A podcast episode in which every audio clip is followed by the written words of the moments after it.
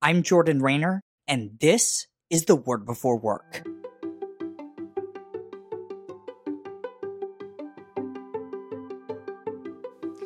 Today we're reading from Mark 6, verse 3. Here's what it says Isn't this the carpenter? Isn't this Mary's son and the brother of James, Joseph, Judas, and Simon? In order to embrace the idea that every single Christian is a full time missionary, there's a second myth of missions that we need to look to Scripture to refute. Here it is the calling of pastors and full time missionaries is somehow higher than the call to other vocations. That's the lie. As we saw in the last devotional, God called human beings to work, giving all work, all good work, inherent meaning. Thus, there should be no sense that one person's vocational calling is higher, more meaningful, or more eternally significant than the other.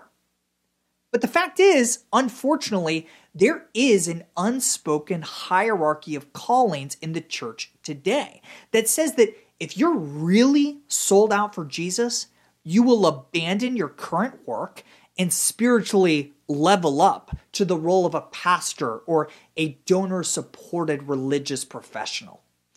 This idea isn't new.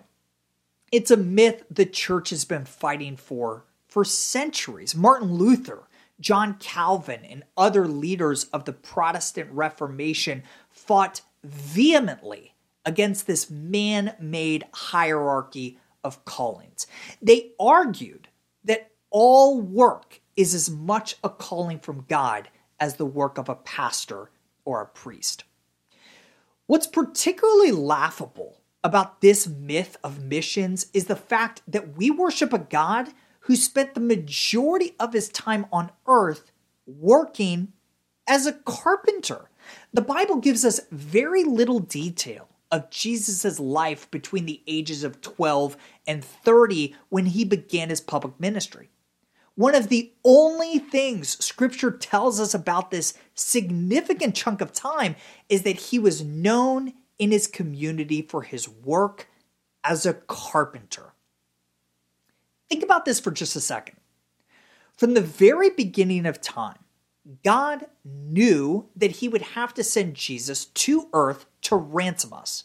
Knowing this, and knowing the ultimate purpose of Jesus' life on earth, the fact that God chose for Jesus to grow up in the home of a carpenter named Joseph should stop us dead in our tracks. God could have put Jesus in a priestly household, like the prophet Samuel or John the Baptist.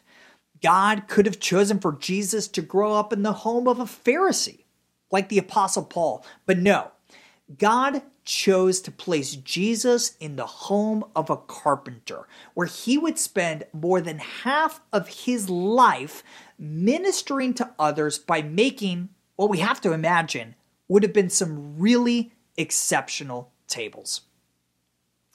To act as if the calling of the clergy is higher than any other calling is nothing less than a slight of Jesus Christ. It's an unbiblical myth that there is some sort of hierarchy of callings in the church. The truth is that we worship a God who works and gives dignity and meaning to all good vocations. Today's devotional only scratches the surface of how God's Word connects to our work.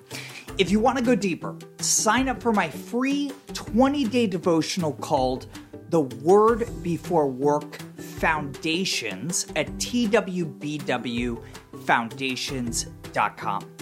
These email devotionals are designed to help you gain a rich understanding of the biblical narrative of work, how exactly your work matters for eternity, and how those truths influence how we should work today.